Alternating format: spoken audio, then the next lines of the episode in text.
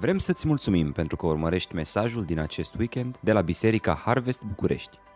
Ne rugăm ca să fii încurajat și provocat de Cuvântul lui Dumnezeu.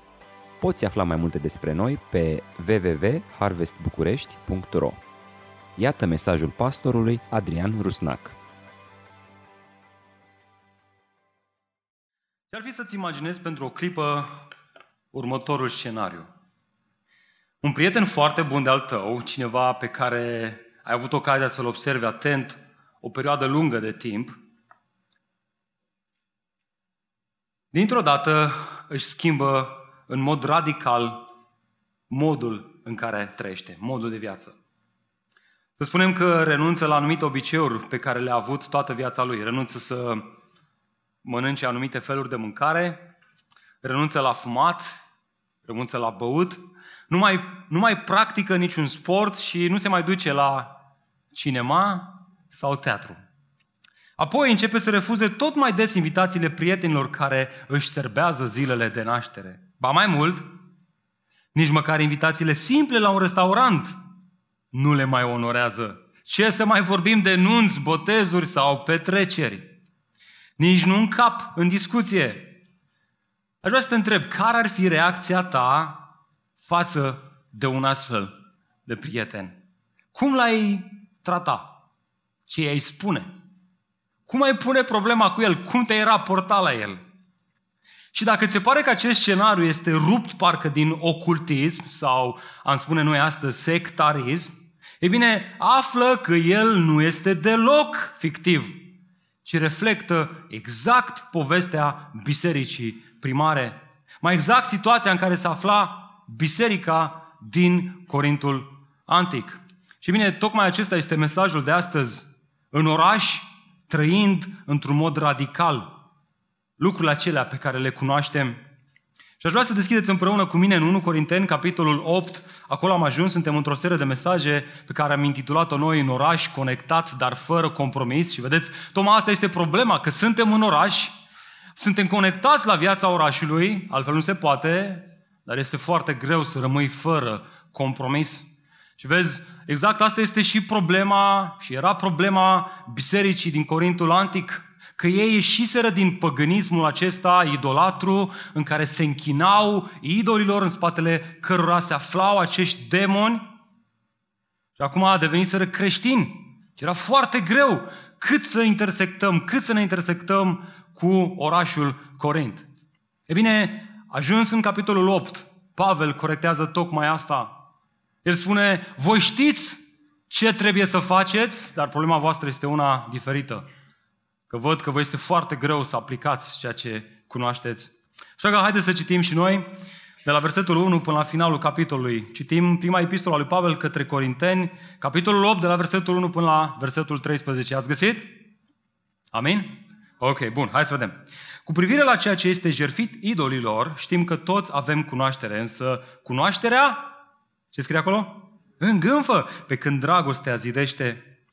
Dacă cineva crede că știe ceva, încă nu are cunoașterea necesară. Dacă însă cineva îl iubește pe Dumnezeu, atunci el este cunoscut de către Dumnezeu. Așadar, cu privire la mâncarea jertfită idolilor, știm că în lume un idol este tot una cu nimic. Și că nu există decât un singur Dumnezeu. Într-adevăr, chiar dacă există așa numiți zei în cer sau pe pământ, așa cum există de fapt mulți zei și mulți domni, totuși pentru noi există un singur Dumnezeu, Tatăl, din care sunt toate și pentru care suntem și noi, și un singur Domn Iisus Hristos, prin care sunt toate și prin care suntem și noi. Însă nu toți au cunoașterea aceasta, unii, fiind până acum atât de obișnuiți cu idolii, astfel mănâncă un lucru ca fiind jertfit idolilor și astfel conștiința lor fiind slabă, este pângărită. Dar nu mâncarea ne va duce mai aproape de Dumnezeu. Dacă nu mâncăm, nu pierdem nimic. Chiar dacă mâncăm, nu câștigăm nimic.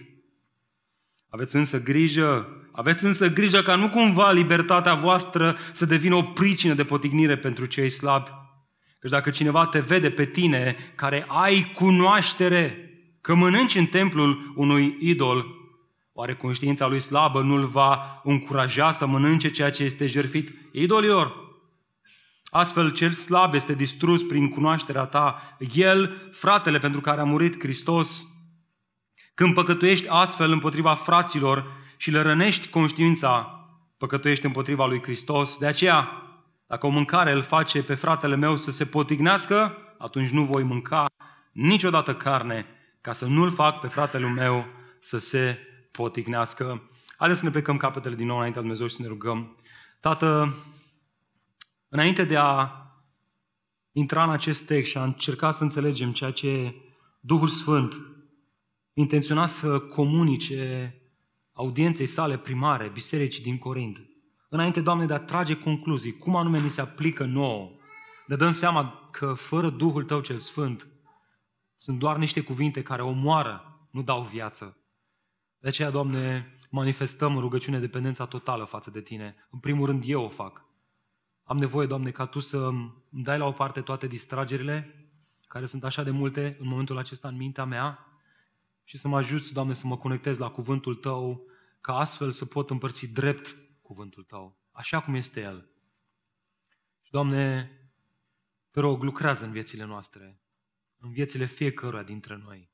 Mă rog, Doamne, în dimineața aceasta, ca orice întăritură a celui rău, orice demon, orice idol, orice lucru care caută să ne fure pacea, să fie informat că acolo unde doi sau trei sunt adunați în numele Tău, Tu ești prezent.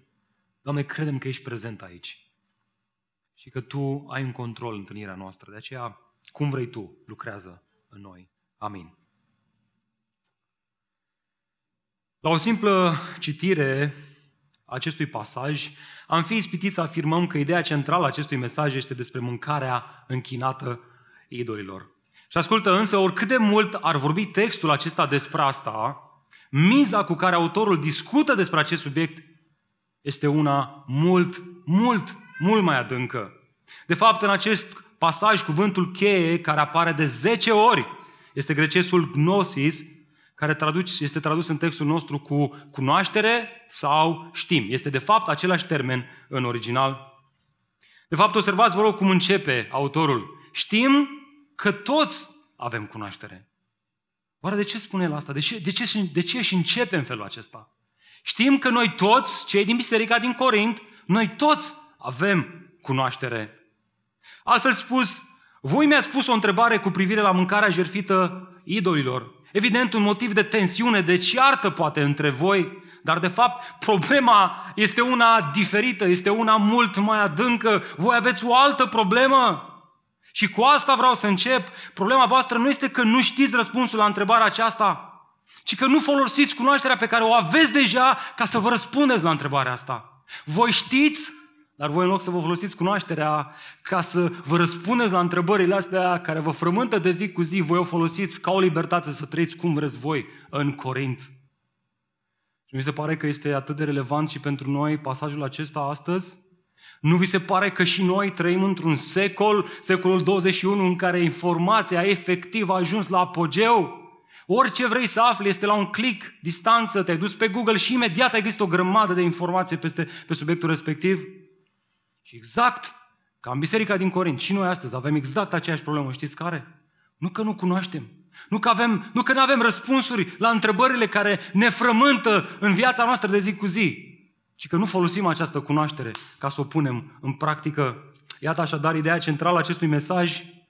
Asculți, frate drag, indiferent câtă libertate îți oferă cunoașterea pe care o deții, spui tu, eu sunt mai open-minded, eu sunt un creștin mai deschis, eu am cunoscut adevărurile, eu mă simt liber, indiferent cât de liber te face să te simți cunoașterea pe care o deții, nu ai nicio scuză să nu aplici ceea ce, ți-a făcut, ce a fost făcut cunoscut.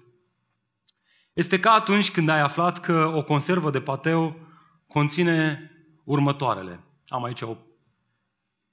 Să nu știți firma, da? E o conservă de pateu. Adevărul este că o roșie cu sare, cu o pâine proaspătă și un pateu, o fi, bu- o fi bun burgerul, dar pateu românesc la faze de astea stă bine de tot. Și cu toate astea, afli că o conservă de pateu conține următoarele. Dacă ai noroc, dacă ai plătit, plătit peste un leu, conține 15%, 15% ficat. Iar restul cutiei, bineînțeles că trebuie umplut cu ceva, nu? cu ce?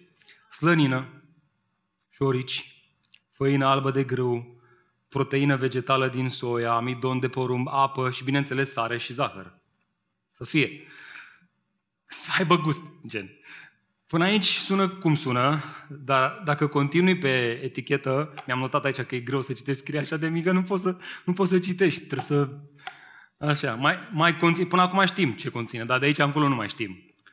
Carmin, am aflat că e de fapt un colorant. Gluten, e, știți voi, că acum e gluten free totul.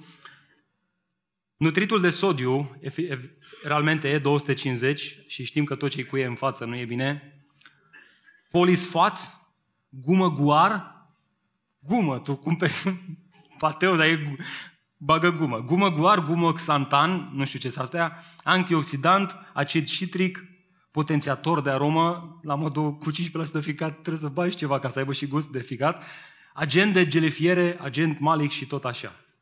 Și știi că asta conține. Știi bine că asta conține. Și ce faci? Te duci la magazin și îți cumperi 20 de astea de ce? Care e problema? Ascultă, problema nu este că nu cunoaștem ce, ce conține o, o conservă de pateu, ci că așa de mult le-am învățat cu prostiile, cu ceea ce este toxic, cu ceea ce, este, cu ceea ce ne norocește sănătatea, încât ignorăm. Vine un prieten și spune, bă, dar nu-ți cumpăra, mă, că nu e sănătos. A, bă, la, ce mai, astăzi ce mai mănânci? Că nu mai, totul e rău. Dacă nu mănânc asta...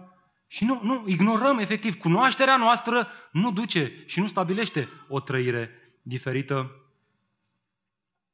Dragilor, din păcate, prea adesea facem și noi la fel în viața noastră de credință. În urmare, haidem astăzi să facem ceva diferit, vreți? Ascultăm mesaje după mesaje, predici după predici, unele și două ore și ceva. Și băgăm aici în mintea noastră informație. Ce ar fi în dimineața aceasta să facem altceva? Haide, haidem să cunoaștem nu ca să magazinăm informație, ci haideți să cunoaștem cu scopul de a informa și stimula conduita noastră, practica noastră. Pentru că o cunoaștere sănătoasă ar trebui în mod normal și în mod recurent în viața noastră să ne conducă mereu la o trăire sănătoasă. Și dar iată întrebarea cu care navigăm în textul biblic. Bine, bine, frate, vreau și eu să încep să aplic acele lucruri pe care le cunosc deja în viața mea.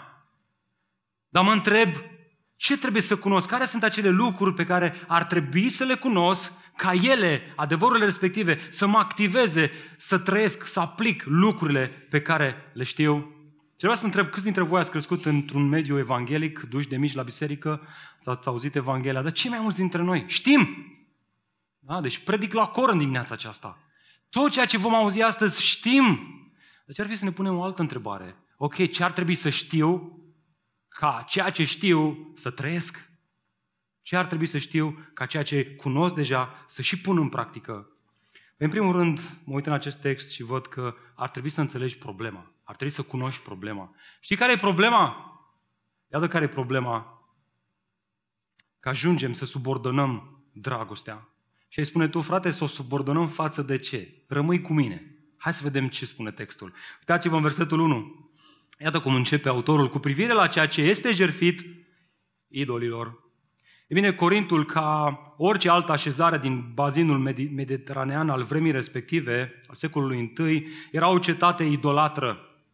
Cetățenii orașului erau cei care veneau constant și aduceau jerfe de carne la templu. Și am adus în dimineața aceasta o poză cu mine ca să vedeți cam cum erau lucrurile. Deci dacă o avem, avem? Nu avem? Nu avem poza asta? Ia. A, avem. Ok, asta este poza. Observați cum uh, efectiv asta ilustrează ceea ce ei făceau în vremea respectivă. O parte din carne era jertfită pe altar, iar cealaltă revenea preotului care oficializa ceremonia. Și îi spune tu, da, dar nimic nou până aici, pentru că știu chestia asta se întâmpla și în poporul evreu. Și ei făceau asta. O parte din carne era jertfită pe altar, iar cealaltă mergea la preoți. Nimic nou până aici, ai spune tu. Dar lucrurile devin interesante în continuare în vremea respectivă, în cultura respectivă, pentru că surplusul de carne era valorificat în piața orașului. Și acum, deoarece animalele aduse aici erau de cea mai bună calitate, spuneau ei, fără cusur, adică fără niciun fel de defect, erau perfecte, erau cea mai bună carne, cele mai bune animale, carnea aceasta era foarte, foarte căutată în piețele lor. Așa, așadar, din punct de vedere practic, era super avantajos să procuri o astfel de carne. E bine, și aici se complică lucrurile. Știți de ce? Pentru că creștinul își punea mereu problema, și anume problema contaminării spirituale în urma consacrării ei unui idol. Și poate că pentru noi astăzi poate părea foarte simplu, la modul, păi să nu cumperi carnea aia din piață și cu asta basta. Dar asculte, ei nu aveau Lidl și Carrefour cum avem noi astăzi, carne crescută la sol, carne crescută în înălțime, hrănită cu porum, hrănită cu aia, nici nu știi ce să cumperi. La ei găseai greu carnea, era foarte complicat. Ba mai mult, atunci când înțelegi cultura vremii, realizezi repede că templele nu erau doar un loc de închinare, și ascultă, și restaurantele vremii. Un astfel de exemplu este chiar templul Asclepios din Corint, care, se, care era închinat zeului vindecării. Și am adus în dimineața aceasta o schiță acestui templu ca să ne ajute puțin să vizualizăm. Acesta avea săli pregătite cu un altar în mijloc pe care se sacrifica jertfa. O vedem acolo în schiță. O încăpere mai încolo, în ceea ce ei numeau abatonul, aveau mese pentru a servi această carne. Tot acolo organizau tot felul de petreceri, zile de naștere, evenimente sociale și așa mai departe. De fapt, între papis, papir, papirusurile antice s-a descoperit și o invitație la un astfel de eveniment care suna cam așa, citez. Caeremon dorește compania ta la masa domnului Sarapis, Sarapis la Sarapeum. Aceasta era, era templul Sarapis. Mâine, în ziua de 15, la ora 9, unde se va celebra prima zi de naștere a unei fiice în jurul unei mese la Sarapeum. Ceva de genul ăsta a sunat și mesajul pe care Alex Preda probabil că l-a trimis săptămâna trecută, numai că templul lui este buftea la fratele Preda acasă. Iată cum răspunde Pavel în continuare. Știm că toți avem cunoaștere. Observați că el nu se grăbește cu un răspuns de genul da sau nu. Este bine să mănânci mâncarea aceasta care a fost închinată zeilor în aceste timp temple. Nici nu spune da, dar nici nu spune nu. De fapt, acest subiect va fi reluat în capitolul 10, acolo unde Pavel spune nu puteți lua parte și la masa Domnului și la masa demonilor. Sau așa cum apare în Cornelescu, dracilor. Însă înainte să spună asta, el simte că întrebarea lor îi ridica lui Pavel mingea la filou să corecteze o problemă mult mai urgentă decât problema aceasta a mâncării închinată idolilor. Observați că el își construiește răspunsul cu o premiză. Noi toți avem cunoaștere. Cunoaștere cu privire la ce, Pavel? Evident, în primul rând, cu privire la ce înseamnă idol. Cu privire la ce înseamnă idolatrie și mâncarea închinată lor.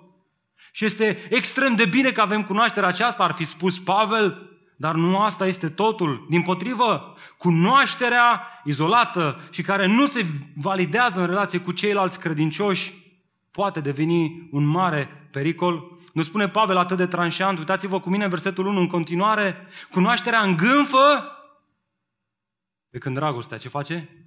Zidește, construiește.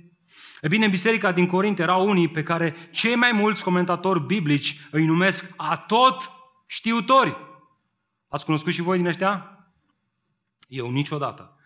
Ei erau convinși că cunoașterea lor poate rezolva orice întrebare cu privire la mâncarea jerfită idolilor. Și observați, vă rog, că Pavel nu-i contrazice. El, el nu le spune, aveți o teologie greșită cu privire la acest subiect, cel puțin nu o face acum, ci mai degrabă le spune, aveți o atitudine greșită în modul în care o întrebuințați această cunoaștere. Auzi, nu vă miroase și vouă a ceea ce se întâmplă atât de des în mediul nostru evanghelic, românesc. De multe ori vezi oameni care reușesc așa de bine să semnaleze X și Y păcat, dar maniera în care o fac lasă de dorit. Demonstrează că ei își folosesc cunoașterea într-un mod abuziv și câți și câte suflete n-au fost abuzate și traumatizate spiritual de acești oameni care numele dreptății numai n-au pornit o închiziție, în biserica evanghelică contemporană. De ce? Pentru că ei folosesc cunoașterea într-un mod greșit, într-un mod eronat. Da, uneori chiar poate spun bine ceea ce spun. Și da, au dreptate, dar modul în care o fac o lasă de dorit. Și știți ce trebuie să audă acești oameni? Ce trebuiau să audă cei din Corint? Uitați-vă cu mine versetul 2. Dacă cineva crede că știe cineva, ceva, încă nu are cunoașterea necesară. Altfel spus, cei care sunt mândri cu ceea ce cunosc ei, încă nu dețin adevărata cunoaștere. În sensul că o cunoaștere adevărată ar trebui să, condusă, să conducă mereu la o trăire sănătoasă. Ce fel de aplicare? Una caracterizată de zmerenie și dragoste. Prin urmare, iată semnul creștinului. Iată semnul care te validează pe tine, mă validează pe mine, că sunt un credincios autentic, că am cunoscut într-un mod real. Uitați-vă cu mine versetul 3. Dacă însă cineva îl iubește pe Dumnezeu, atunci, ce spune acolo? El este cunoscut de către Dumnezeu. Cei care se simt atot știutor se pot lăuda cu ceea ce cunosc ei. Dar ascultă-mă, frate drag, ceea ce este decisiv Ceea ce, ceea ce face diferența în mod ultim nu este ceea ce știi tu, ci cât de mult te cunoaște Dumnezeu pe tine. Pavel, dar n-am, n-am nicio idee, nu, nu, nu înțeleg ce legătură are mâncarea, carnea mai exact, jerfită idolilor, cu discuția asta. De ce aduci în discuție faptul că Dumnezeu mă cunoaște pe mine? Ce legătură are una cu alta? Are o legătură foarte mare. Știți de ce? Deoarece ceea ce spune Pavel aici este o referire directă la alegerea suverană a lui Dumnezeu, că El m-a iubit întâi, nu noi l-am iubit pe El. Ceea ce ne face să fim creștini este tocmai această inițiativă a dragostei lui Dumnezeu, că El ne-a cunoscut întâi, că El ne-a ales din lumea aceasta, că El ne-a convins prin Duhul Sfânt că suntem păcătoși și că avem nevoie de Hristos și că El a luat inițiativa de a-L da pe Fiul Său pentru păcatele noastre, ca să moară pentru noi. În felul acesta îl cunoaștem pe Dumnezeu, prin inițiativa dragostei sale.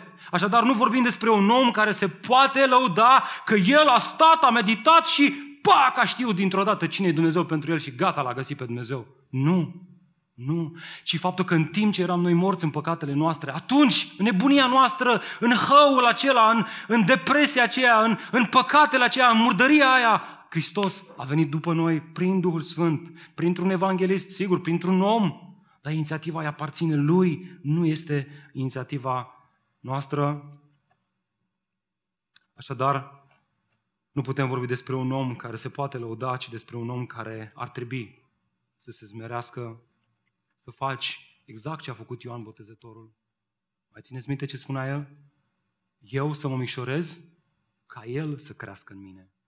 Singurul mod prin care cunoașterea crește în noi este atunci când ne zmerim. Așadar, răspunsul cel care este expus, celui care este expus la vestea bună a Evangheliei nu este nici de cum mândria și exaltarea proprie, ci smerenia și dragostea față de Dumnezeu și semeni. Iată lecția pentru noi în dimineața aceasta. Cunoașterea adevărului, dragilor, cunoașterea adevărului nu este un instrument prin care să te înalți pe tine, ci un vehicul prin care să dobândești o conduită caracterizată de dragoste. Amin? Dați-mi voie să mă fac vulnerabil cu voi în dimineața aceasta ca să vedeți cât de, cât de alunecoasă este chestiunea asta. Săptămâna trecută povesteam cu un frățior drag de la noi de la biserică și am avut uh, inițiativa să împărtășesc un mesaj a unui predicator um, legat de creșterea copiilor și a fost o inițiativă, vă spun sincer, bună, 100%. A spus ceva foarte fain în mesajul acela și am vrut să împărtășesc și lui adevărul respectiv. Bă, frate, și nu știu cum, în timp ce vorbeam cu el, că vezi, asta e problema. Ai impresia că știi. Am alunecat dintr-o dată și am început să spun și lucruri rele despre el. Și am spus mai multe, una dintre ele a fost, uh, zic, frate, a, a zis bine el acolo, dar zic, are o problemă. Ia zi, frate, care e problema? Și acum toți se gândesc care e predicatorul. Nu o să-l ghiciți? Lăsați, nu vă mai gândiți la asta. Urmați-mă puțin aici, că altceva vreau să înțelegem. I-am spus, zic, frate, nu prea e centrat în Evanghelie, zic eu. La modul, băiatul e, probabil. De fapt, nu probabil, sigur. Și, mă rog, s-a încheiat conversația și următoarea săptămână mi-a dat, următoarele zile mi-a dat un mesaj. Efectiv, în acest mesaj îmi spune, Adi, cred că l-ai criticat prea aspru pe fratele. Ce vreau să zic este că cea mai că este mai bine să fii mai reținut cu privire la judecata față de alți predicatori, că până la urmă toți suntem oameni și greșim în multe feluri. Și vă spun că citeam mesajul ăsta și mă gândeam, zic, frate, eu l-am, l-am criticat pe fratele ăsta că nu este centrat în Evanghelie, în timp ce eu nu am manifestat-o față de el. Și în timp ce nici nu... E așa de, e așa de fin totul, e așa de mândria și îngânfarea, este așa de pronunțată și de nuanțată, nici nu-ți dai seama când vine în viața ta. De asta avem, un, avem nevoie unii de alții, ca să ne mai tragem de mânecă și să ne mai atenționăm unii pe alții. Pentru că nu este niciunul dintre noi fără păcat. Și dacă e cineva de aici care spune asta, e un mincinos, spune, un, spune, spune Ioan. Ce vreau să spun cu asta? Că este așa de ușor să iei cunoștințele tale și să te uiți de sus la cei din jur. Ori asta este îngânfare, iar mândria merge înaintea căderii. A spus-o Pavel atât de răspicat, chiar câteva capitole mai încolo. Citez, dacă am darul profeției și înțeleg toate tainele și am toată cunoașterea, subliniați, toată cunoașterea, nu am niște cunoaștere, am toată cunoașterea, să ne luăm ipoteza asta, aș avea toată cunoașterea. Și dacă am toată credința așa încât să se mute munții, n-am dragoste? Nu sunt nimic. Auzi ironia lui Pavel? Tu să crezi că ești un soi de Tutankamon, când de fapt să fii un nimeni, să fii un nimic. Dragilor, este atât de evident că în teologia lui Pavel, cel mai mare învățător după Hristos, al tuturor vremurilor din, din, din viața Bisericii Universale, face ceva, subordonează cunoașterea sub dragoste. El nu subordonează dragostea, el subordonează cunoașterea.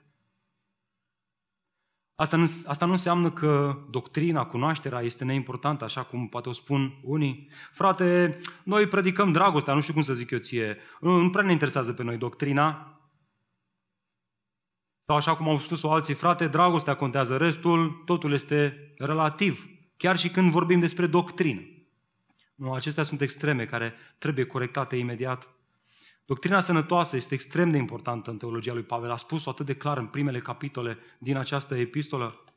Însă aici Pavel face un pas înainte pentru a ne spune că o cunoaștere autentică a temeliei Evangheliei este demonstrată prin dragostea față de semeni, prin faptul că căutăm să-i construim pe oamenii aceștia, nu să-i dărâmăm. Așadar, dragilor, haideți să luăm acest adevăr aproape de inima noastră. Este pentru mine și pentru tine. Haideți să schimbăm puțin mentalitatea. Dacă până acum am cunoscut ca să deținem informație, haidem până acum să schimbăm această paradigmă și să începem să, să, să înțelegem că cunoașterea adevărului ne responsabilizează și prima aplicație și cea mai importantă este că ea se vede în modul în care iubim pe cei din jurul nostru. Degeaba ne lăudăm că știm, că facem studii. Frate, să-ți arăt, am fost la nu știu câte conferințe, am făcut seminarul teologic. Și ce? Și ce cu asta? Adevărul, cunoașterea, tot ceea ce ai primit și ai dobândit de-a lungul timpului, dacă nu se vede în modul în care trăiești, e degeaba. Ba mai mult, Pavel merge până acolo încât spune, ai, n-ai cunoscut, de fapt. N-ai, n-ai cunoscut ce ar fi trebuit să cunoști. Și spune tu acum, frate, ok, am văzut care este problema. Am văzut că problema este că adesea poți să subordonezi cunoașterea sub dragoste și asta este greșit. Dar aș vrea să știu care este soluția. Dacă asta este problema, atunci care este soluția? Continuă Pavel. Și a trebuit să cunosc pentru a trăi lucrurile pe care le știu. În al doilea rând, uitați-vă cu mine în text, de să vedem soluția, că ar trebui să focalizăm cunoașterea. În ce fel să o focalizăm? Hai să vedem în text. Uitați-vă cu mine versetul 4. Continuăm. Așadar, cu privire la mâncarea jerfită idolilor, și repetă, termenul grecesc gnosis, știm că. Observați, vă rog, expresia cu care și începe acest verset. Așadar, altfel spus, răspunsul la întrebarea corintenilor cu privire la mâncarea sau carnea jertfită idolilor este strâns legat de primele trei versete. Fără această chemare la dragoste nu poți fi chemat la cunoaștere, la a cunoaște adevărul biblic. Însă, acum că se pare că au înțeles asta, puteau să treacă mai departe și să le spună, să-i ajute să înțeleagă și răspunsul la întrebarea lor. Și dați-vă din nou în versetul 4, așadar, cu privire la mâncarea jertfită idolilor, ce spune aici? Știm că.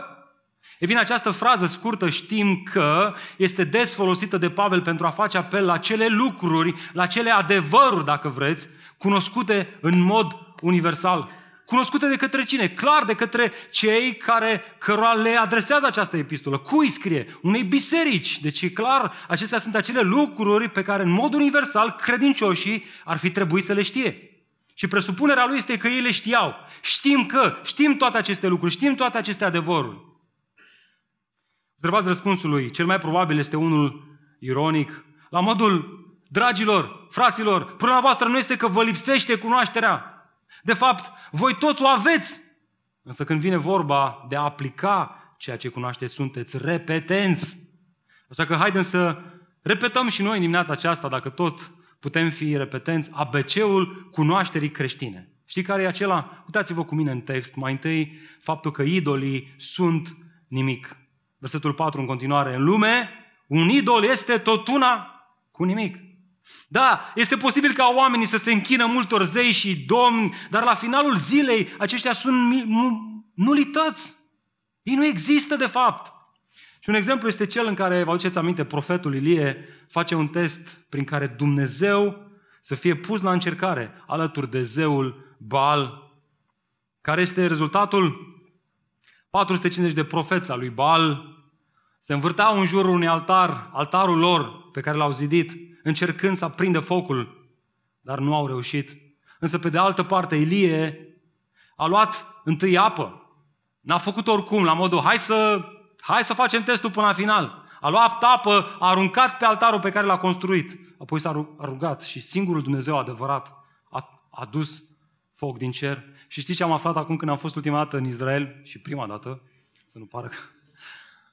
Ne spunea ghidul nostru care era un evreu, um, în limba engleză ne povestea că cei mai mulți rabini consideră că zeul Baal era zeul focului. La modul nu la întâmplare face Ilie asta. Zice, ok, care, ce fel de zeu, zeu sunteți voi? Păi suntem zeul focului. Hai să facem un test. Hai să facem un test, mergem pe mâna voastră. Dacă zeul vostru este zeul focului, facem două altare. Eu arunc apă pe el, voi nu aruncați. Hai, 450 de oameni, rugați-vă, hai să vedem. Vă aduceți aminte ce a făcut uh, Ilie? Strigați-l cât vă ține gura!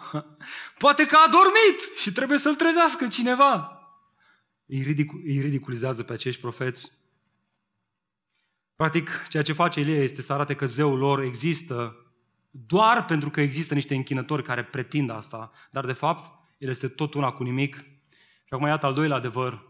Pe de altă parte, un alt adevăr esențial este că există un singur Dumnezeu și ăsta este contrastul reversul, uitați-vă cu mine în versetul 4 în continuare, și că nu există decât un singur Dumnezeu.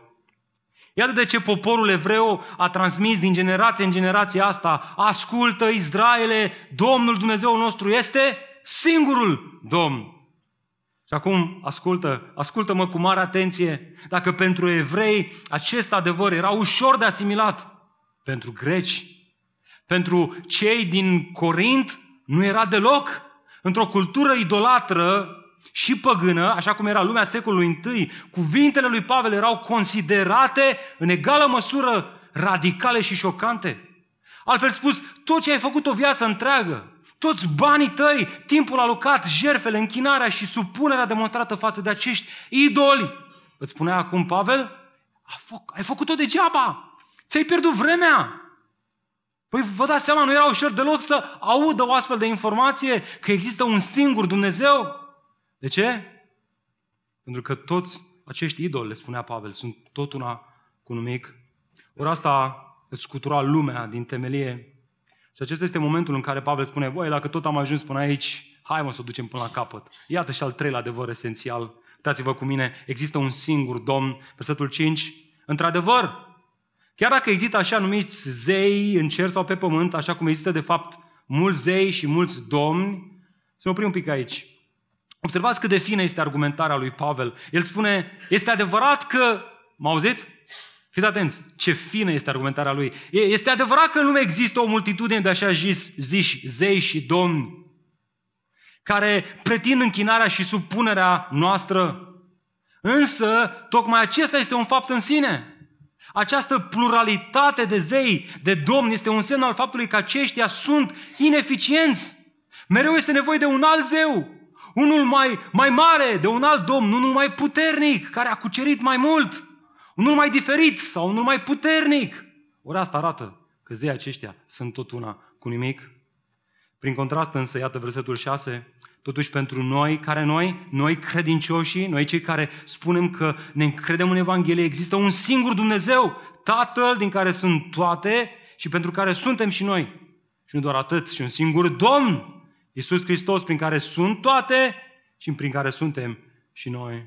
Și acum ascultă-mă cu mare atenție. Observați ce face Pavel aici. Intră în ceea ce astăzi este cunoscut în teologie ca fiind doctrina divinității lui Hristos. Vedeți asta în text atât de clar? După ce a afirmat că există un singur Dumnezeu, continuă apoi să-L descrie spunând despre El că El este Tatăl din care sunt toate și prin care suntem și noi. Și te rog să subliniezi asta în Biblia ta. Uite-te puțin cu mine acolo, uite cum îl descrie. Și apoi continuă, el continuă să vorbească despre Isus Hristos și un singur Domn Isus Hristos. Și acesta este un moment bun să te întreb, ok, cine este acest Isus pe care îl introduce? Ok, știu de Dumnezeu, poate că am auzit de la evrei că este un singur Dumnezeu și un singur Domn? Dar cine este acest Domn Isus Hristos? Fiți atenți cum îl descrie Pavel. Prin care sunt toate și prin care suntem și noi. Parcă am mai spus asta odată, nu? Ia uitați-vă în text. Cu privire la cine am mai spus odată? Cu cine? Cu privire la cine? Cu privire la Tatăl. Altfel spus, ceea ce este adevărat cu privire la Tatăl, care este Dumnezeul singurul adevărat, este exact în egală măsură valabil și cu privire la Fiul, care este Domn, care din toate vin și pentru toate sunt toate lucrurile. Atât de ce a rămas în istorie acest crez de la Nicea care afirmă, printre altele, despre Isus, cel de o ființă cu Tatăl, prin care toate s-au făcut. Născut nu făcut. El a fost din totdeauna. Iisus Hristos a fost din totdeauna.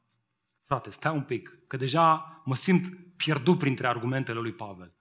Pare că băiatul ăsta e atât de profund în învățătura lui că nu mai, nu mai pot să urmăresc. Care-i treaba? Idoli, un singur Dumnezeu, un singur Domn, ce? Care-i miza? Iată care-i miza. Dacă Isus este mântuitorul credinciosului, și așa cum spui tu că este mântuitorul tău, celui care îi te închini. Și dacă El este singurul Dumnezeu adevărat, atunci cum ai putea să continui să te închini la alți, așa zici, Dumnezeu, Dumnezei sau Domn? Știi care e lecția pentru noi? Cunoașterea adevărului are rolul specific de a ne elibera de idolii vieții. De a ne elibera de idolii vieții. De a ne elibera de acești idoli ai vieții nu de a o folosi această cunoaștere ca să ne justificăm atunci când suntem presați să îi îmbrățișăm. E, lasă-mă că pe mine Dumnezeu mă iubește, tu nu știi, nu știi pe Iisus Hristos cât de mult mă iubește. Și astfel ne luăm libertatea să păcătuim și să îmbrățișăm idolii vieții noastre, când de fapt textul spune total diferit. Nu! Dacă este un singur Dumnezeu și dacă El este cel față de care te închin, atunci nu mai ai nicio justificare să te închin față de idolii vieții tale. De fapt, pentru biserica primară, acest adevăr a avut o rezonanță foarte mare, așa cum din nefericire pentru noi astăzi nu mai este valabil. Pe vremea împăraților Valerian și Dioclețian, secolul 2-3, au fost emise edicte. Unii istorici arată că acestea erau intenționat decretate împotriva creștinilor, prin care sistemul de jerfe în sine se impunea tuturor cetățenilor Imperiului ca să iasă la suprafață creștinii care nu se închinau de ce nu se închinau? Pentru că ei au luat acest adevăr al lui Pavel, au luat în serios. Au luat cuvintele lui Pavel în acest pasaj și au început să fie radical în trăirea lor. Dacă eu mă închin lui Iisus Hristos, doar lui Hristos mă închin. Nu mă mai închin în fața niciunui alt idol și nici măcar Domn. De exemplu, erau zile în care cultul Imperiului avea sărbătorile ei, evident Imperiul Roman, în timpul cărora toată suflarea trebuia să aducă jerfe. Și ai spune tu, dar nimic deosebit, ai zice, Însă aceasta, acestea pretindeau să treci prin fața altarului, să iei dintr-un vas tămâie, să o arunci pe altar ca un semn de închinare adusă cezarului, iar apoi să spui cuvintele acestea, cezar este domn. E bine, creștinii nu făceau asta. O chestiune care dura maxim 3 minute. Am spune noi astăzi, în secolul 21, în care relativismul este la modă, hai frate, dar ce mare lucru, că eu mă duc acolo, iau niște praf de acolo, la arunc și nu mai zic că Hristos, împăratul este Domn, că nu mă aude nimeni și plec mai departe. Nu și creștinii primului secol, primelor secole, ei nu făceau asta. Au zis, nu, nu, astea două sunt incompatibile. Ne spun documentele vremii, creștinii erau urmați și vânați în cazul în care nu făceau toate acestea, doar în persecuția lui Dioclețian, decretată în 23 februarie 303, peste 20.000 de creștini au fost martirizați. Ba mai mult, Eusebiu din Cezarea ne spune că peste 6 milioane de creștini au fost martirizați tot din aceeași cauză. Care? Refuzul de a se închina acestor idoli. Nu la, nu la întâmplare a rămas în istorie cuvintele lui Tertulian, sângele creștinilor, sămânța creștină. Sămânța creștină.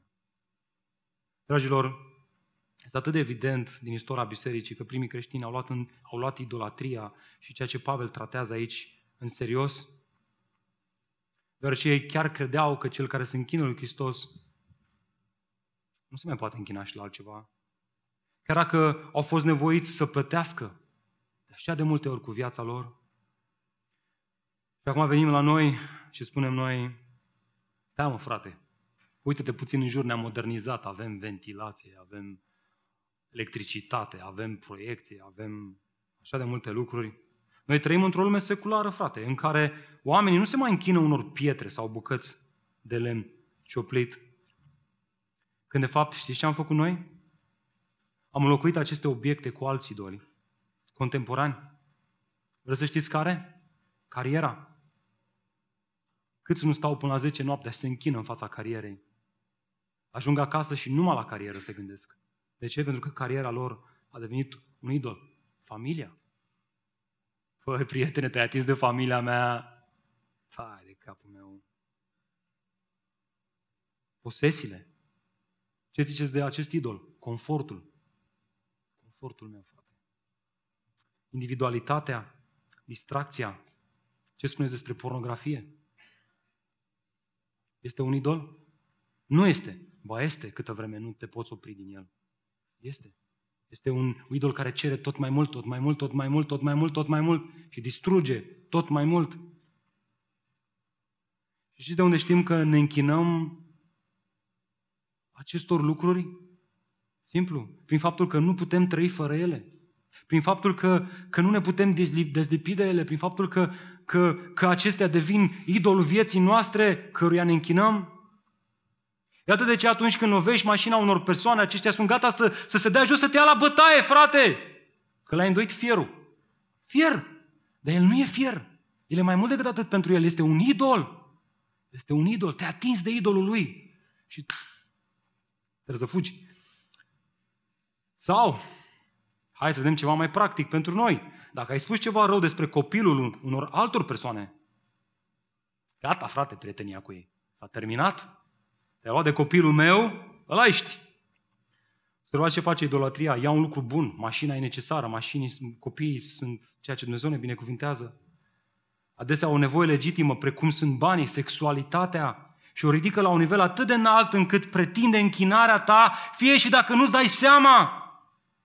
Iată de ce singura soluție este să focalizezi cunoașterea ta pe singurul Dumnezeu ce vreau să spun prin asta? Cu cât îl cunoști pe Dumnezeu așa cum este El, cât de sfânt e, cât de minunat e, cât de glorios e, ce mare mântuire ți-a dat în dar, cu toate că nu meritai inițiativa lui Dumnezeu, cu cât te focalizezi pe gloria Lui mai mult, cu atât idolii aceștia încep să se vestejească în viața ta, să pălească. Este exact imaginea lui Isaia, care intră în templu după șase capitole în care strigă, vai de voi, vai de voi, vai de voi, vai de voi, vai de voi, vai de voi, intră în templul, vede pe Dumnezeu și zice, Hei! Vai de mine că l-am văzut pe Dumnezeu. De ce? Pentru atunci când îl vezi pe Dumnezeu, când cunoașterea o folosești ca să aprofundezi caracterul și persoana lui Dumnezeu.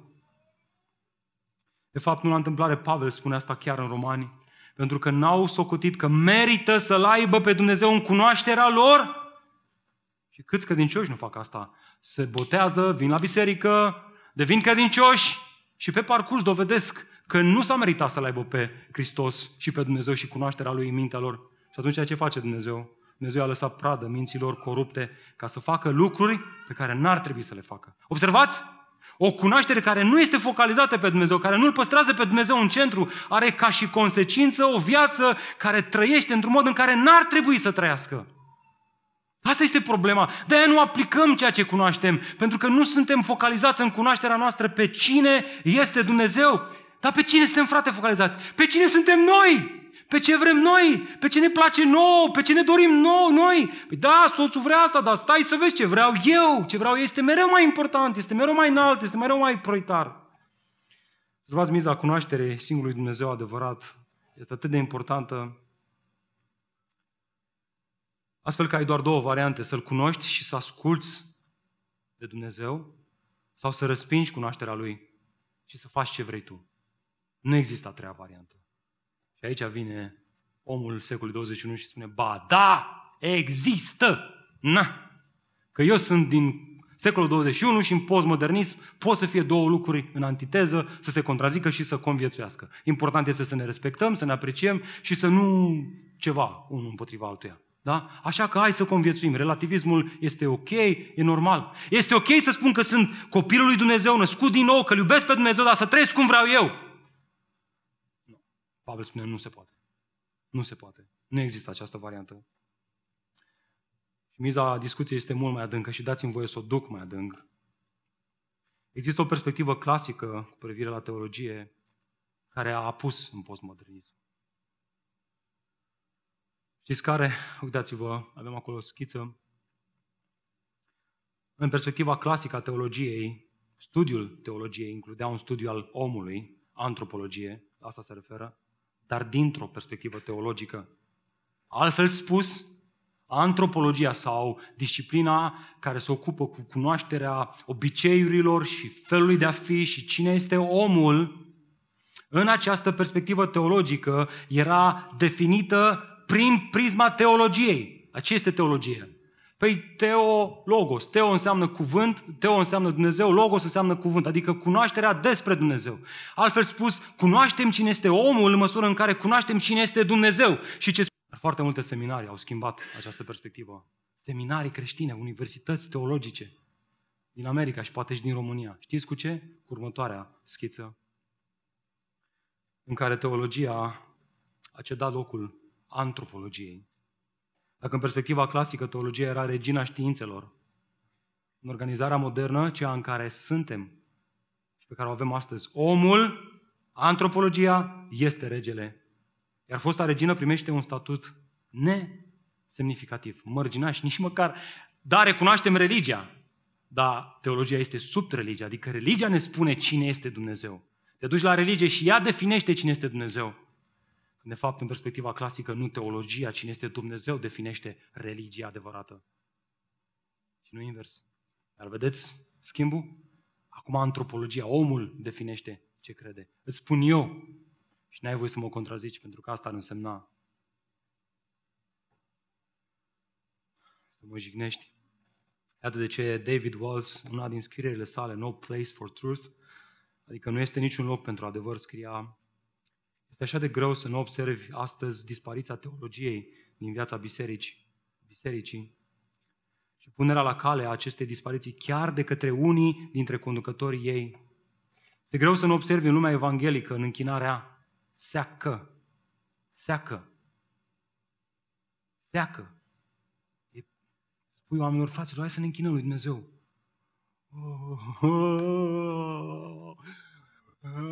De ce? Pentru că este o închinare seacă. Ea este divorțată de cunoașterea singurului Dumnezeu adevărat. Nu mai credem asta. Și dacă nu mai crezi că Dumnezeu este singurul Dumnezeu adevărat și îl vezi pe unul că se închină, păi te uiți, băi, ce ciudat e ăsta, e dubios rău de tot, uite-te la el cum face. Păi, ești în secolul 21, nu mai te purta mă așa că mă faci de rușine. Seacă, o închinare seacă, în care noi venim la biserică, cântăm acolo, plecăm acasă, ce a fost la biserică? Bă, nu știu, dar am marcat. Asta e important. Am bifat. Mă simt mai bine, conștiința mea. Este greu să nu observ în lumea evanghelică, în închinarea seacă, atât de răspândită, atât de răspândită, din păcate. În schimbarea punctului. De ce este răspândită perspectiva asta? Ascultă, frate, iată de ce. În schimb, pentru că avem și am luat parte și luăm parte la o schimbare a schimbării punctului de concentrare a credinței. Din ce? Din Dumnezeu în sine. Astăzi, din păcate, putem vorbi despre biserici fără teologie și despre teologie fără Dumnezeu. Dar vedeți, pentru Pavel, acestea nu puteau să reprezinte o opțiune reală. Nu, nu e de mirare că ne lipsește dorința de a cultiva un set de virtuți bazate pe dragoste. De ce? Pentru că omul este la centru. Omul conduce. El este șeful. Și dacă el este în centru, atunci dorințele lui corupte dictează. Iar astfel, tonul nu poate să fie unul altruist, ci un ton egoist, centrat pe mine. Ce trebuie să cunosc pentru a trăi lucrurile pe care le știu? Am văzut că n-ar trebui să subordonăm dragostea față de cunoaștere. Și apoi am văzut că dacă cunoaștem, atunci ar trebui ca această cunoaștere să fie focalizată pe Dumnezeu. Iată și ultimul lucru pe care trebuie să-l știm, efectul. Dacă facem asta, dacă asta este problema și asta este soluția, să ne focalizăm toată cunoașterea pe caracterul lui Dumnezeu și cine este El, atunci Iată efectul, iată ce se va întâmpla, iată consecința. Să ajungi în punctul ăla în care să fii liber, să te simți liber să slujești pe cei din jurul tău. Uitați-vă cu mine în versetul 7.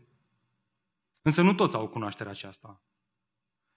Pavel te cam contrazice, ai spus că toți, dar după aia ne spui că nu toți. Da, toți au cunoașterea aceasta a cine este Dumnezeu, dar când vine vorba de a o practica, nu toți o practică în felul acesta.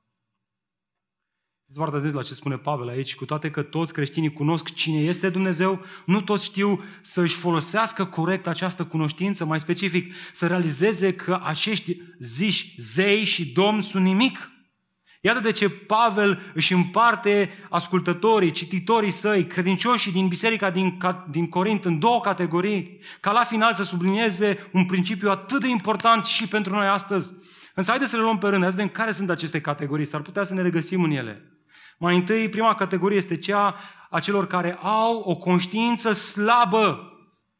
Dați-vă cu mine în versetul 7 în continuare. Unii, e clar, erau unii între ei, nu toți, unii, unii fiind până acum atât de obișnuiți cu idolii, mănâncă un lucru ca fiind jertfit idolilor și astfel conștiința, conștiința lor, fiind slabă, este pângărită. Pavel introduce aici o categorie de oameni din biserică pe care îi caracterizează ca având o conștiință slabă. Și acum, noi știm că conștiința este acea facultate interioară a unei persoane pe care Dumnezeu a dat-o fiecărui om, care îl ajută să distingă între bine și rău. De aia spunem noi, conștiința m-a făcut să nu fac lucrul acesta. Mă uit la colegii mei și văd că ăștia, băi, nu știu ce să zic, parcă nu mai au conștiință. Dar eu mi-am păstrat conștiința și conștiința mea îmi spune, îmi dictează să nu fac asta, asta este rău. Dar oare în ce fel aveau aceștia o conștiință slabă? Că asta este întrebarea. Simplu, lăsăm textul să se explice pe el însuși. Observați în continuare, fiind până acum atât de obișnuiți cu idolii. Aceasta, această expresie dezvăluie, descoperă cel puțin două motive. Mai întâi, cunoștința lor era slabă pentru că avuseseră parte de o asociere îndelungată cu idolatria. Și apoi, pentru că erau creștini de puțină vreme. E bine, pentru aceștia, Idolii păreau atât de prezenți, atât de vii, încât păreau că sunt reali. Părea că dacă cumva am aflat că ceea ce am mâncat adineaori este de fapt o carne care a fost închinată idolilor, imediat încep să tremur și încep, începe să-mi fie frică. Este, este ca atunci când un bețiv a fost toată viața lor, toată viața lui înrobit de alcool. Se întâlnește cu Dumnezeu și Dumnezeu le liberează de acest viciu. Și vede la un moment dat cineva îi pune în fața lui pe masă, îi trântește o bere. Păi omul ăla, dacă e întors de curând la Domnul și dacă știe cât rău și câtă nenorocire i-a dus în familie alcoolul, o să înceapă să tremure. Conștiința lui slabă, el, el nu este încă învățat să distingă, el nu este încă învățat să ducă lupta asta și să iasă învingător și este rănit de gestul acesta. Este rănit Iată și cealaltă categorie, am spune noi, ok, care sunt ceilalți? Păi sunt cei care au conștiință tare, evident. Dați-vă cu mine versetul 8, îi descrie Pavel acolo. Pentru ei nu mâncarea, ei spun așa, dar nu mâncarea ne va duce mai aproape de Dumnezeu, Dacă nu mâncăm, nu pierdem nimic, chiar dacă mâncăm, nu câștigăm nimic. E bine, cel care are o conștiință tare, și aici zicem noi, boi, cred că sunt și eu pe aici, sau cel puțin vrem, o conștiință bine informată cu privire la cine este Dumnezeu, știe că ceea ce îl apropie de Dumnezeu nu se reduce la mâncare sau carne. De fapt, expresia aceasta ne duce mai aproape de Dumnezeu, exprimă tocmai ideea asta. Altfel spus, ce ne justifică înaintea lui Dumnezeu, acest Dumnezeu sfânt, pe cei păcătoși, pe noi? Și ei știu că nici de cum faptele și meritele lor, ci faptele și meritele lui Hristos. Cei care au conștiință tare au ajuns în punctul acela în care au învățat sau deprins cu acest adevăr că mântuirea și ceea ce ne apropie de acest Dumnezeu Sfânt este doar credința în Isus Hristos, nu faptele noastre. E bine, tocmai judecata aceasta îl determina pe cel cu o conștiință tare să se simtă liber să meargă pe, la aceste petreceri organizate în templele păgâne. Însă în timp ce făceau asta, cu toate că erau corecți în teologia lor, cu toate că erau corecți în ceea ce ei cunoșteau, greșeau în modul în care se raportau față de fraților. Uitați-vă în versetul 9, tocmai asta spune Pavel. Aveți însă grijă ca nu cumva libertatea voastră dată de cunoștința voastră să devină o pricină de potignire pentru cei slabi, cei care au o conștiință slabă. Care, care dintre cele două categorii că voi vizează Pavel aici în versetul 9? Este atât de evident că el se adresează celor care au o conștiință tare.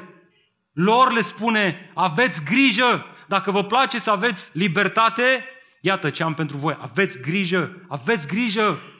Tocmai pentru că voi cunoașteți aceste lucruri, vor ar trebui să fiți cei mai atenți în modul în care vă comportați cu cei din jur. Dar ce făcuseră ei? Păi ei se considerau liberi, iar în spatele acestui termen se află termenul grecesc exusia, care se traduce chiar așa, puterea, dreptul sau libertatea de a alege. Observați că cei tari, în baza cunoștinței lor, își rezervaseră dreptul de a participa la petrecerile păgâne și chiar de a mânca din mâncarea care fusese închinată idolilor. Știți care era raționamentul lor? Acesta. Dacă există un singur Dumnezeu și prin urmare toți idolii sunt nuli, adică nu există, și dacă ceea ce mă apropie de Dumnezeu este credința în jertfa lui Hristos, Evanghelia, atunci concluzia, logica, mă învață că pot să mănânc și pot să stau la aceste mese și pot să mă distrez cu ei. Nu este absolut nicio problemă. Și acesta este momentul în care intervine Pavel, apostolul trimis de Dumnezeu și spune nu, nu, nu, nu, nu așa. Da, teologia mântuirii tale este corectă. Da, observațiile tale sunt pertinente, sunt adevărate. Da, ceea ce te apropie de Dumnezeu este doar credința în Hristos. Dar cel care s-a încrezut în Hristos trăiește diferit. Dați-vă cu mine versetul 10. Căci dacă cineva te vede pe tine, care ai cunoștință, care ai o conștiință tare, că mănânci în templul unui idol, oare conștiința lui slabă nu-l va încuraja să mănânce ceea ce este jertfit idolor? Și care e problema cu asta? Astfel, iată care e problema. Astfel, cel slab este distrus prin cunoașterea ta. Este distrus prin cunoașterea ta. Bună ea. Fie ea bună. El, fratele pentru care a murit, Hristos. Observați, vă rog, instrumentul cunoașterii celor tari devenea vehiculul prin care cei care erau noi în credință erau răniți. Ori asta ar trebui să ne determine să ne întrebăm oare ce anume îi făcea pe aceștia să se întoarcă înapoi la aceste mese uh, în care carnea era închinată unui idol. Pentru că poate pentru noi astăzi este așa de greu să înțelegi Băi, nu pot să înțeleg ce să cauți acolo, măi, ce, ce treabă ai tu cu oamenii ăia? Gata, ai devenit creștin. Gata, frate, e simplu, nu te mai duci acolo. Hai să încercăm să înțelegem puțin contextul lor cultural și social. Iată câteva exemple. Dacă erai femeie, participarea la o sărbătoare așa numită tesmoforia, un ceremonial al fertilității destinat femeilor, dacă vreți un soi de 8 martie astăzi, era o obligație pentru toate nevestele. Realmente, acestea luau un purcel tânăr, îl aruncau într-un hău și lăsau acolo să se descompună. În anul următor, resturile de carne rămase acolo erau luate și amestecate cu semințe care urmau să fie aduse ca jerfe, care jerfă fără sânge. Apoi, acele semințe erau luate și semănate pe câmpuri, pe pământuri, un pic mai târziu. Și acum ascultă. Refuzul de a participa la astfel de ritualuri era considerat un afront de către comunitate. Ei credeau că gestul putea stârni mânia zeilor, fiind astfel, ba mai mult, un obstacol în calea fertilității, să nu mai dea pământul rodul său. Și acum imaginați-vă o femeie credincioasă, născută din nou, care mergea la biserică, care avea această problemă, oare să mă duc sau să nu mă duc? Și dacă se întâmpla într-un an să nu se ducă, și se întâmpla că pământurile erau secetoase și nu duceau rod, se uitau la acea, la acea femeie și spunea, tu ești de vină. Din cauza ta se întâmplă ceea ce se întâmplă. Observați impactul social, ba mai mult, pe de altă parte, dacă erai bărbat, trebuia să participi la tot felul de festivaluri anuale, un fel de antold, astăzi. Dar în contextul lor, acestea erau strâns legate de jerfe.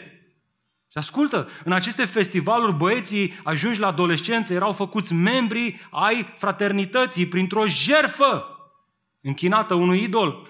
Sau cei care se căsătoriseră în acel an trebuia să vină la aceste festivaluri să aducă și ei o jerfă ca să se închină, să se închine acelui idol. Și dacă nu făceai asta, nu erai recunoscut, erai un nimeni. Ba mai mult, nici copiii nu scăpau. Dreptul de a deveni membru al unei familii se dobândea tot printr-un, printr-un ritual religios însoțit, bineînțeles, tot de o jerfă.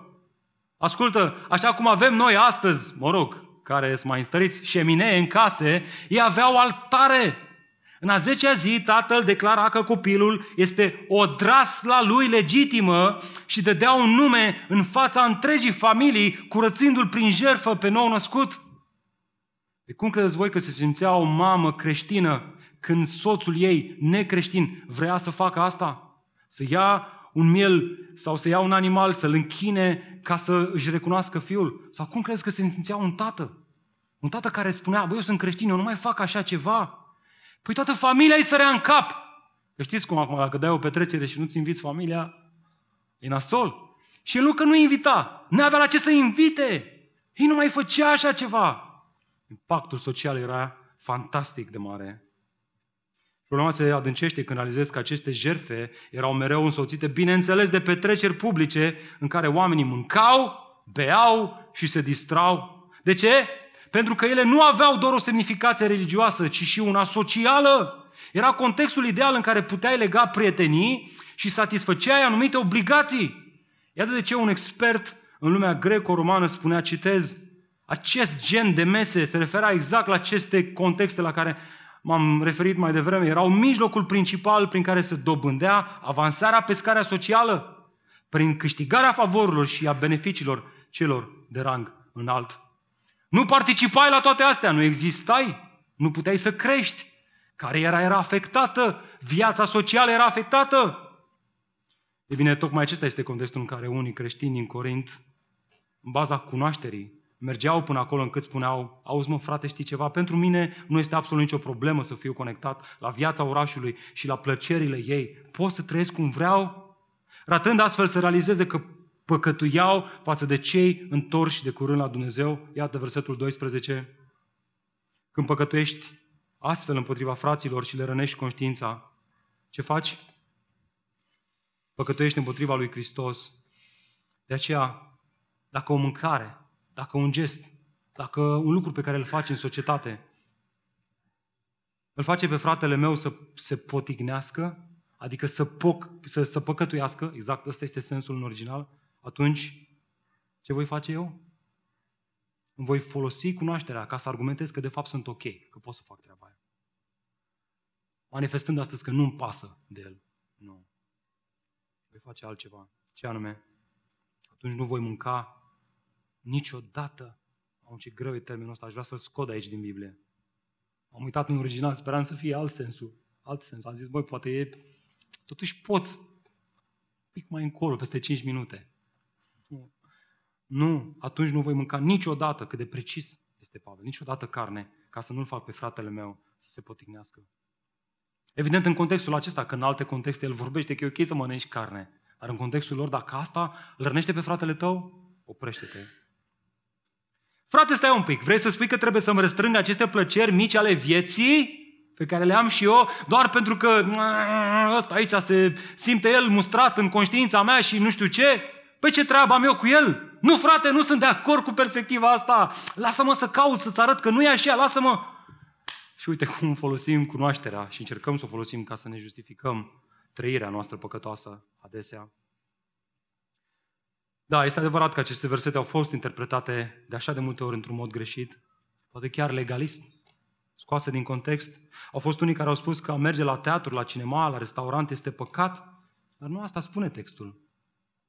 El spune că este păcat atunci când ridici conștiința mai presus de oameni, adică în baza unor explicații, oricare ar fi ele, fie ele și bune, să te justifici că pentru tine este super ok să, hai să o spunem așa cum e, este super ok pentru mine să dansez la o nuntă, să mă îmbrac nu știu cum, să fac nu știu ce. Ce mă interesează pe mine ce cred ăștia, mă? Treaba lor, eu am nunta mea și trebuie să mă distrez. Nu contează ce spune familia.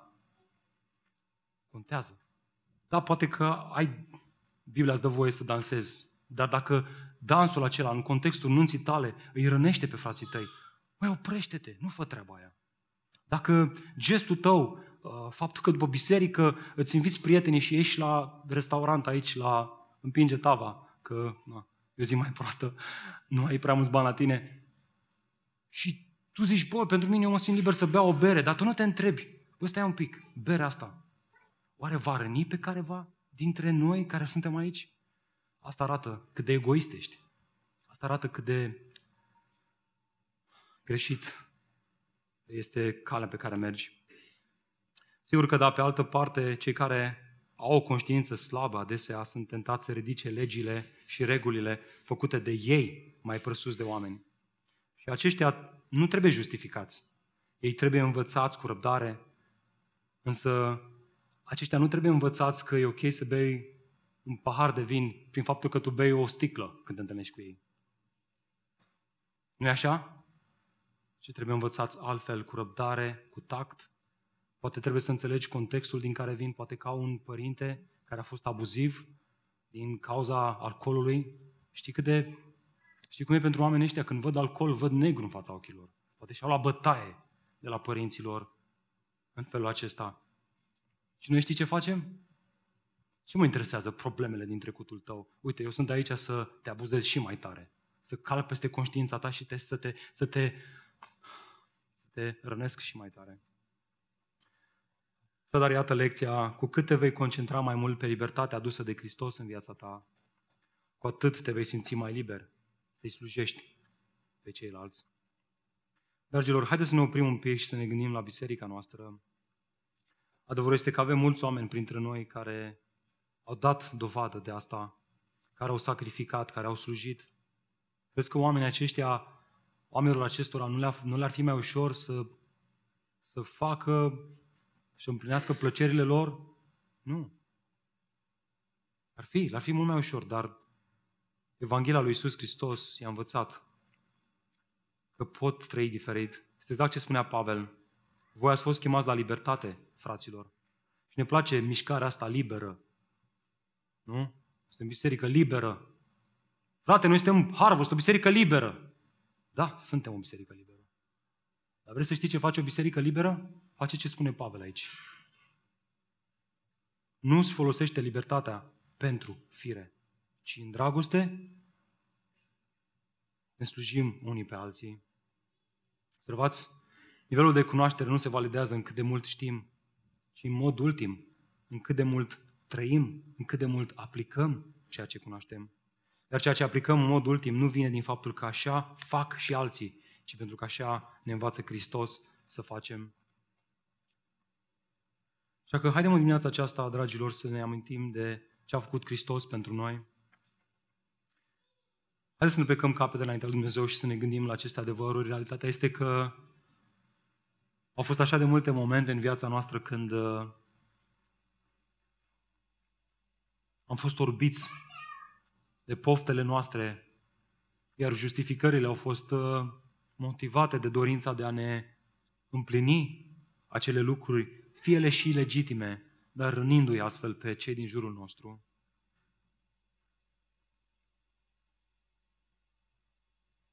Poate că te gândești că aceasta este situația în care te afli tu și te întrebi, ok, ce aș putea să fac? În ce direcție aș putea să merg? Cum aș putea să răspund la asta?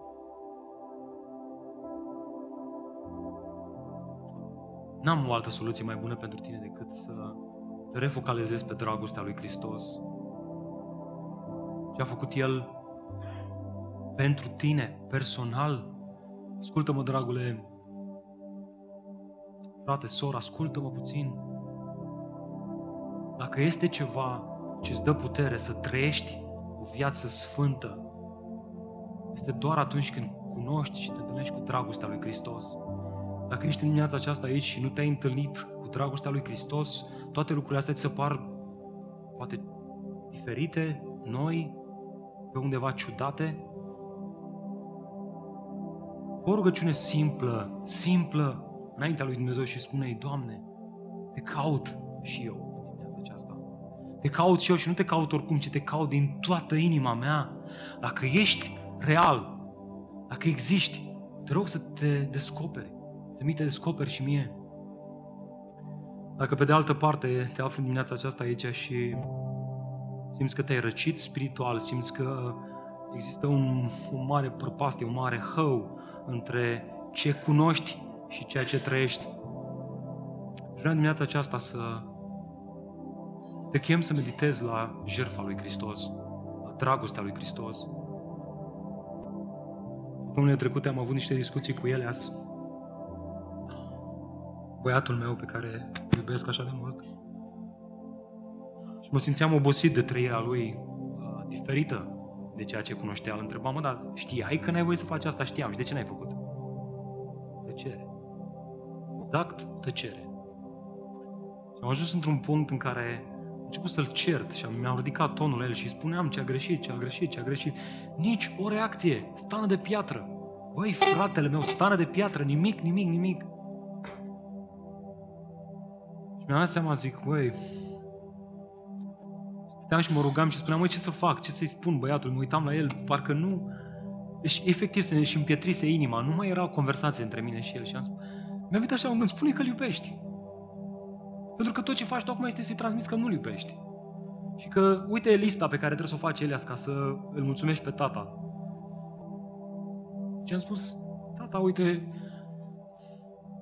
e treaba ta ce faci, dar să știi că tata te va iubi întotdeauna. Ești, tata, ești fiul meu orice s-ar întâmpla. Instant a început să plângă. Și a spus, tata, dar nu știu ce e cu mine, că eu nu vreau să fac toate astea, dar e ceva în mine și nu pot să mă opresc.